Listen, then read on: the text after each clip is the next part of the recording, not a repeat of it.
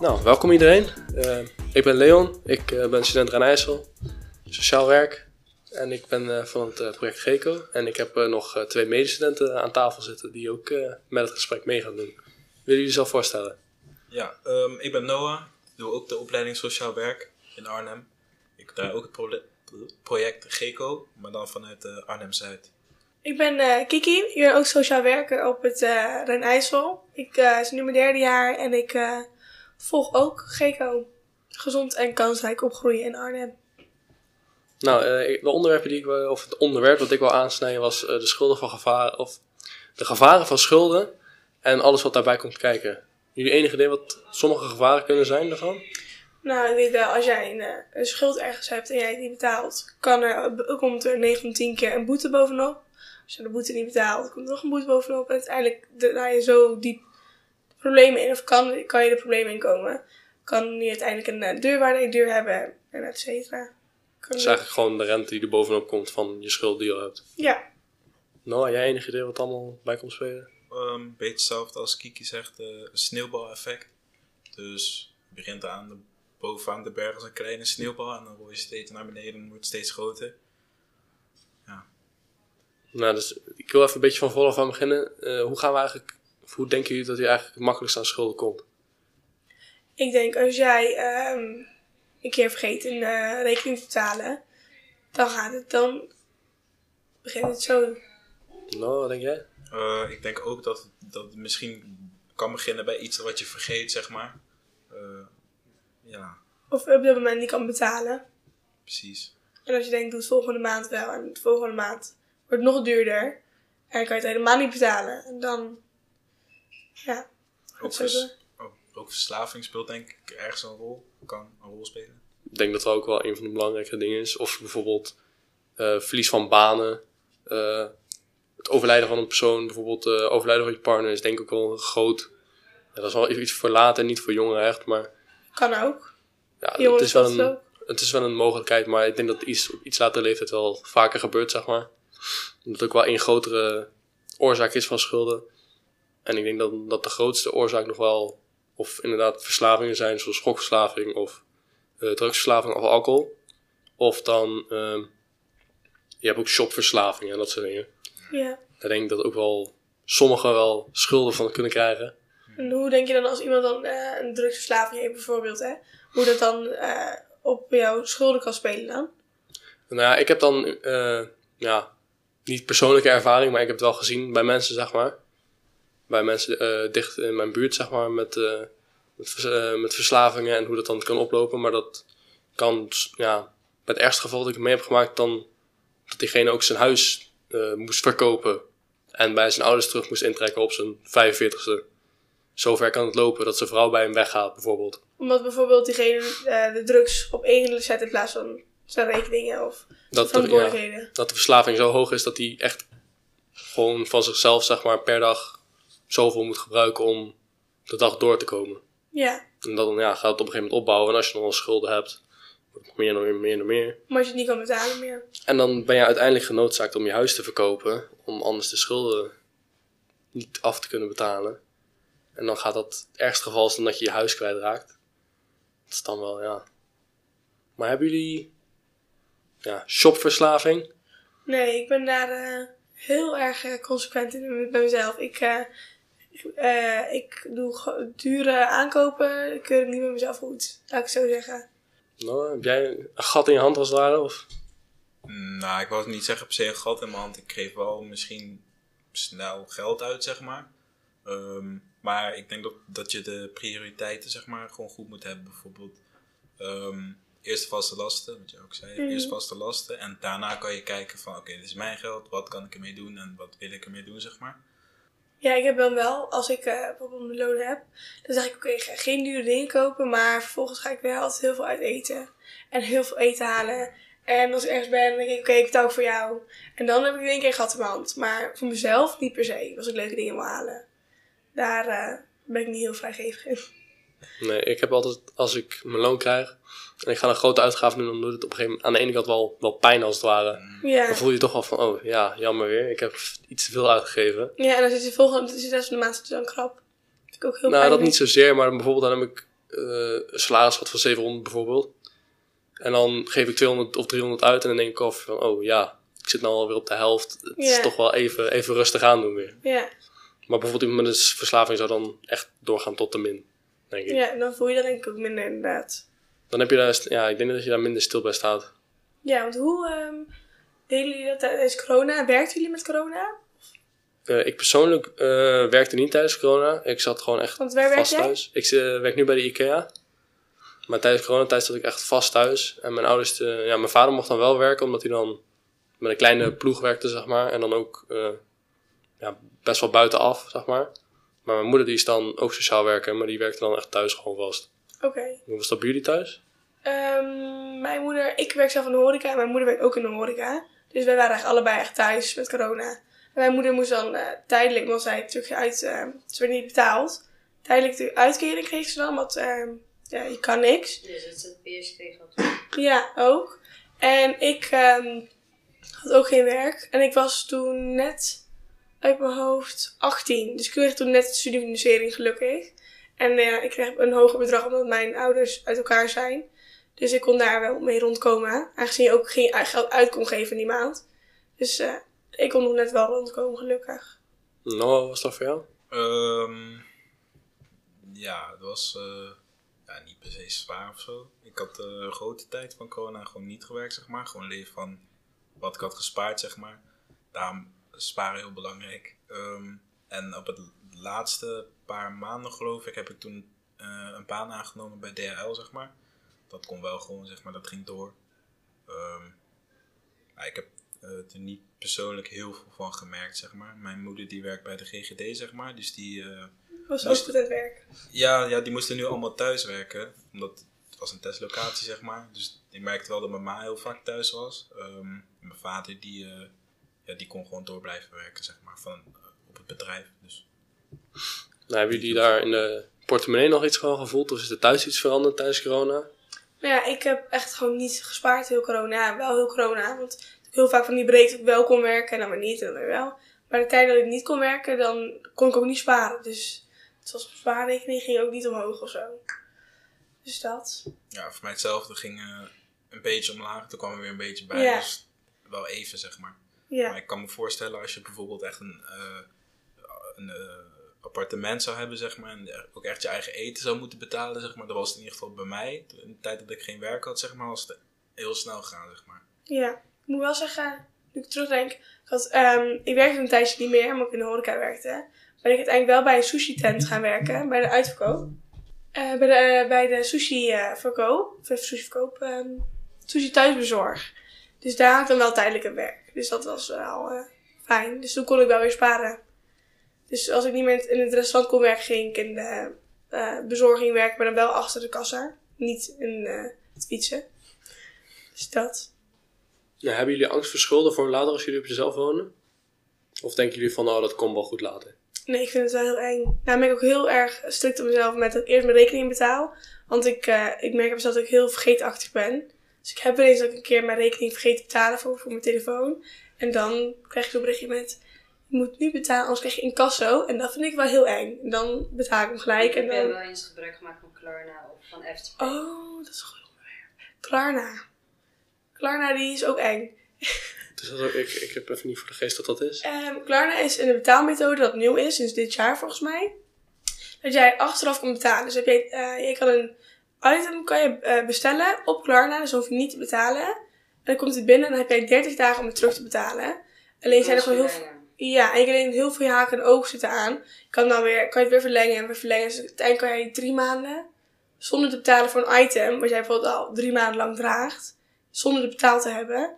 En dat is voor heel veel jeugd en heel veel meiden, merk ik om me heen ook, bij vriendinnen van mij, best wel een gevaarzone. Want daar kan je echt wel dieper de schulden van raken. Kan daar ook echt bedragen van 900 euro voor mij wel bestellen bijna. Dus eh, dat is wel iets eh, waar ik bang voor ben. Ik heb één keer een bestelling daar geplaatst voor 300 euro. Toen moest ik na twee maanden terugbetalen. Toen had ik die 200 euro niet, 300 euro. Toen dacht ik, Ik heb een keer iets, een zonnebril gehad voor 7 euro. En uiteindelijk heb ik 15 euro betaald, omdat ik vast vergeet. ja, want uiteindelijk moet je komt daar boetes op als Komt jij... de rente bovenop. komt de rente bovenop als jij het niet eh, terugbetaalt. Dus dat, daar ben ik wel bang voor. Daar probeer ik ook vanaf te blijven nu. Klarna. Jij? Jij woont op jezelf, Noah, toch? Of? Nee, nee, nee. Ik woon nog thuis. Oh. ik, heb, ik heb ook één keer eh, dat via Klarna gedaan. Toen had ik het dus ook niet gemerkt. En mijn ouders die eh, gooien veel van mijn post weg. Toen uiteindelijk heb ik eh, zo'n hele dikke brief gekregen op de mat. Van eh, ook echt eh, dat ik zeg maar, naar de rechtbank moest komen zeg maar, om het af te betalen. En toen zag ik die brief. Dus ik heb die brief gepakt, geopend en zo. Toen heb ik gelijk betaald. Maar zo snel kan het gaan, zeg maar. Ja. Want je kan maar het geld niet op dat moment hebben, wat je vergeten was. En dan zit je dus bij de rechtbank. Terwijl het eigenlijk heel onschuldig kan beginnen.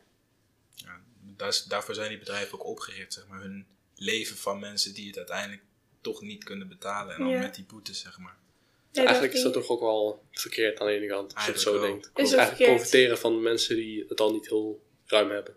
Klopt. Klopt, denk ik ook. Maar ja, uiteindelijk ben je natuurlijk wel je eigen keuze of je Ja, wel begint. eigen regie, ja. Ja, maar dat is natuurlijk ook met gokken. Het, het is natuurlijk eerst het is eigen regie, maar je mensen gaan er ook goed op als jij verslaafd raakt. Maar gokverslaving, dat is ook wel een, eh, een dingetje, denk ik. Ik denk ook heel, heel veel mensen, vooral denk alleenstaande, dan, ja, meestal zijn het mannen volgens mij, die dan een gokverslaving hebben, die dan een avondje uitgaan met vrienden of zo, die dan echt 5000 euro uitgeven en dan vervolgens niks winnen, weet je wel. Dan denk ik ook van ja, dat is ook niet helemaal de juiste keuze. Dus doe dat ook vooral niet. Maar dan gevolgen van schulden. Wat denken jullie dat de grootste gevolgen zijn? Als je in de schuld terechtkomt en echt diep. Je kan heel veel eh, stress ervaren. Depressie kan ervan komen. Ehm, als je depressie hebt, natuurlijk, jouw omgeving leidt daar ook om. Dus ik denk dat daar wel eh, heel veel verdriet bij komt kijken. Het is niet iets wat, eh, wat zomaar gebeurt. Dit, dat ga je, neem je echt wel mee. Denk ook dat je veel stress zal ervaren. En ehm, ja, dat, dat het de hele dag, zeg maar, het zit gewoon achter je aan, denk ik. Ja, het vreet wel aan je, denk ik. ja. Denken jullie ehm, dat je vanaf een jonge leeftijd daar, eh, daar heel veel ehm, in zou hebben? ge- eh, hoe zeg je dat? Dat je vanaf een jonge leeftijd daar heel veel eh, kan bepalen voor hoe jij later ermee omgaat? Of Dus dat een beetje kan voorkomen. ja, dat. Of het op een jonge leeftijd kan voorkomen voor je later. Ja, voorkomen is een groot woord. Er kan natuurlijk altijd iets gebeuren. Bijvoorbeeld, eh, stel je voor je bent, eh, je bent een bouwvakker en je komt tussen de machine te zitten met je hand. Je kan nooit meer van je langste leven niet meer werken.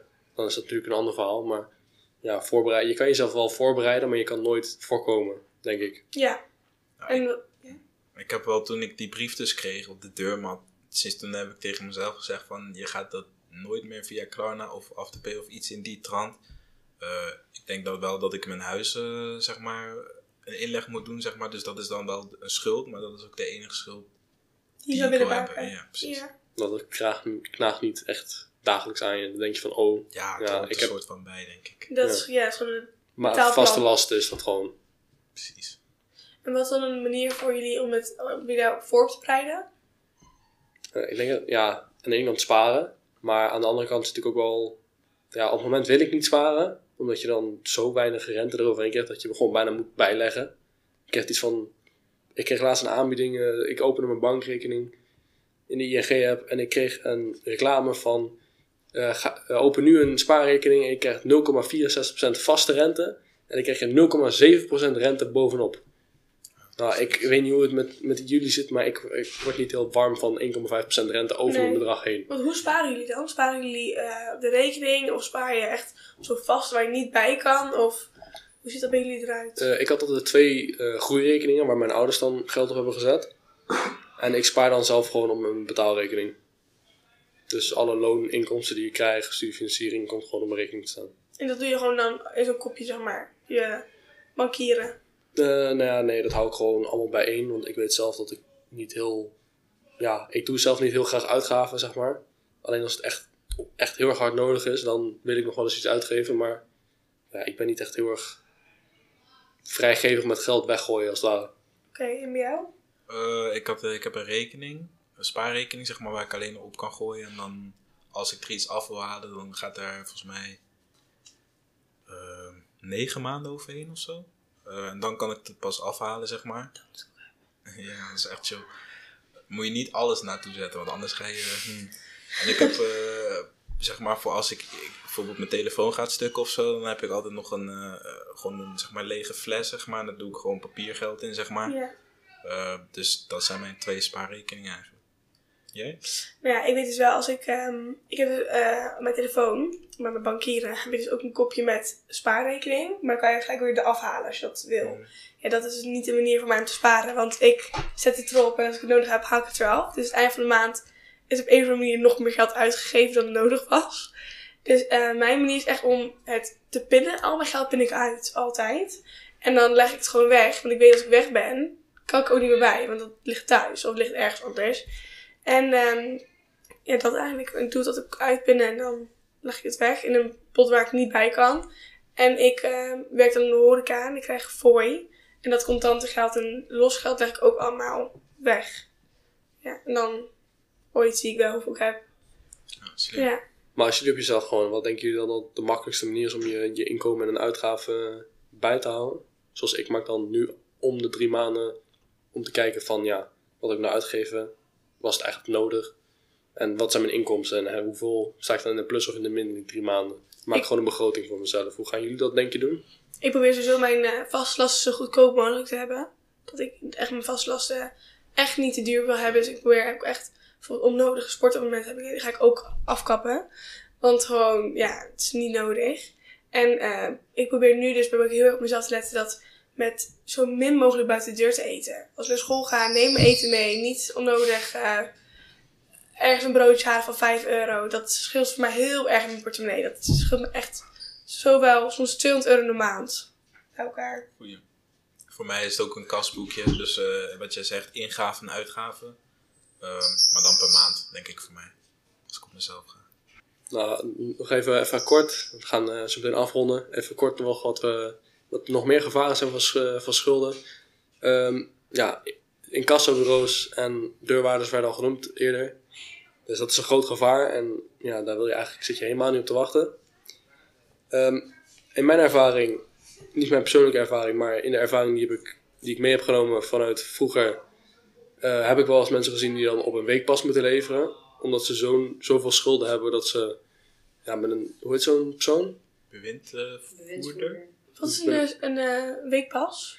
Eh, als je zoveel in de min staat, krijg je een weekpas met zoveel, bijvoorbeeld je krijgt 100 euro per week, even grof gezegd. Mhm. Waarschijnlijk is het minder hoor, maar even 100 euro in de week. En dan moet je dan je eten van kopen en je kleding. Ja, Dus daar moet je gewoon van leven, naast je vaste last. oké. Even voor de duidelijkheid. Dus dan ga je zo, krijg je zo'n klein bedrag van je inkomsten en de rest gaat allemaal naar, ja, om je schulden af te les- Ja. lossen. En dat gaat dan samen met zo'n bewindvoerder. Oké. En daar heb ik ervaringen mee. Niet, geen persoonlijke zoals eerder is genoemd, maar wel ervaringen mee. En daar word je toch niet heel vrolijk van. van, nee. Dat gaat echt aan je vreten en ook aan je gezondheid vreten. Want dan heb je bijvoorbeeld 50 euro, of in het ergste geval heb je 30 euro om te besteden voor je hele gezin. Ja, Bijvoorbeeld je bent met vier, dan heb je 30 euro te eten voor de hele week of kleding te kopen.